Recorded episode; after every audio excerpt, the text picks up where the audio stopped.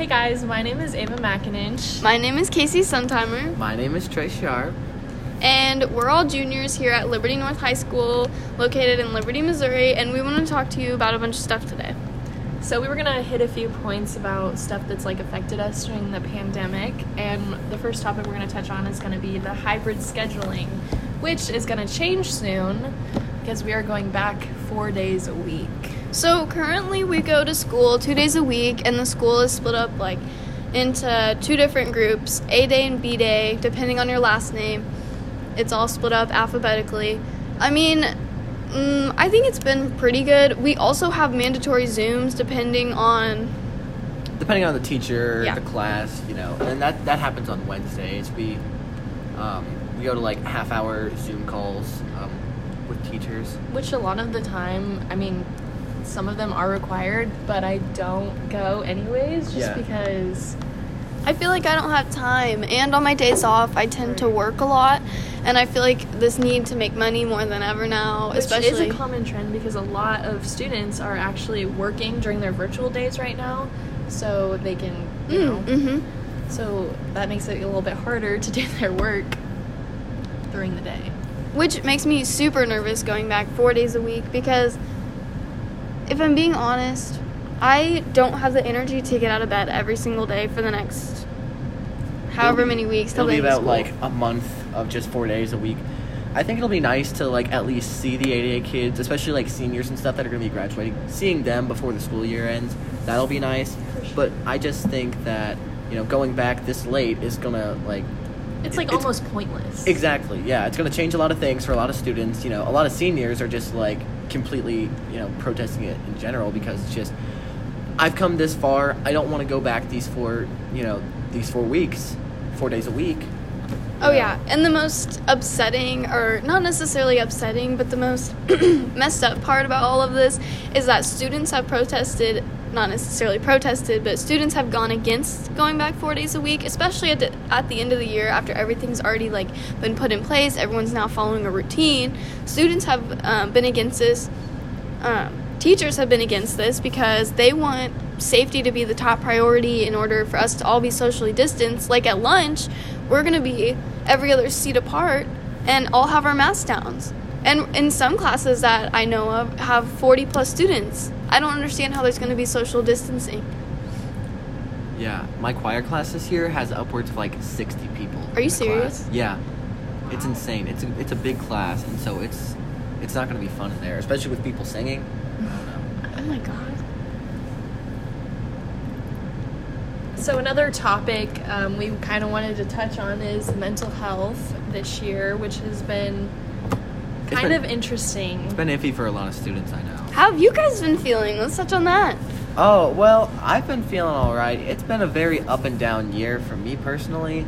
Um, you know, I, I think most people this year have actually been sent to like the counselor's office or something for because you know I, I remember my chemistry teacher this year said I've had to report more people to the counselor's office this year than I have any of my previous like 20 years of teaching combined. Do you know the reasons like everyone's been sent to the counselors or anything? It's just, um, I mean, it all has to do with mental health, basically. You know, some kids are suicidal, some ki- kids are depressed. It's, it's really killing a lot of kids to have to do this because some people relied on that five days a week to not only see people, you know, some but people to like eat. to eat, you know, to escape oh, home I sometimes. I totally forgot about that.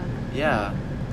So some kids are like really struggling with this. I think there's there are people excited for four days a week, and they're you know the reason that we're going back four days a week and why parents have pushed it so hard is because of those reasons. Not only mental health, but just you know children eating, consistency throughout like development, especially like they're having the kindergartners, or not the kindergarten, the elementary school kids in our district go back five days a week. You know from the start of the Mhm. pandemic because you know it's it's it's important for that development part of them to have that consistency. I think definitely having a schedule is something super important, which I struggle with a lot. But once you get your schedule and you get it down, it just helps so much, especially with like having to do hybrid learning and like having the self discipline to do your virtual work when it's assigned is something just super important.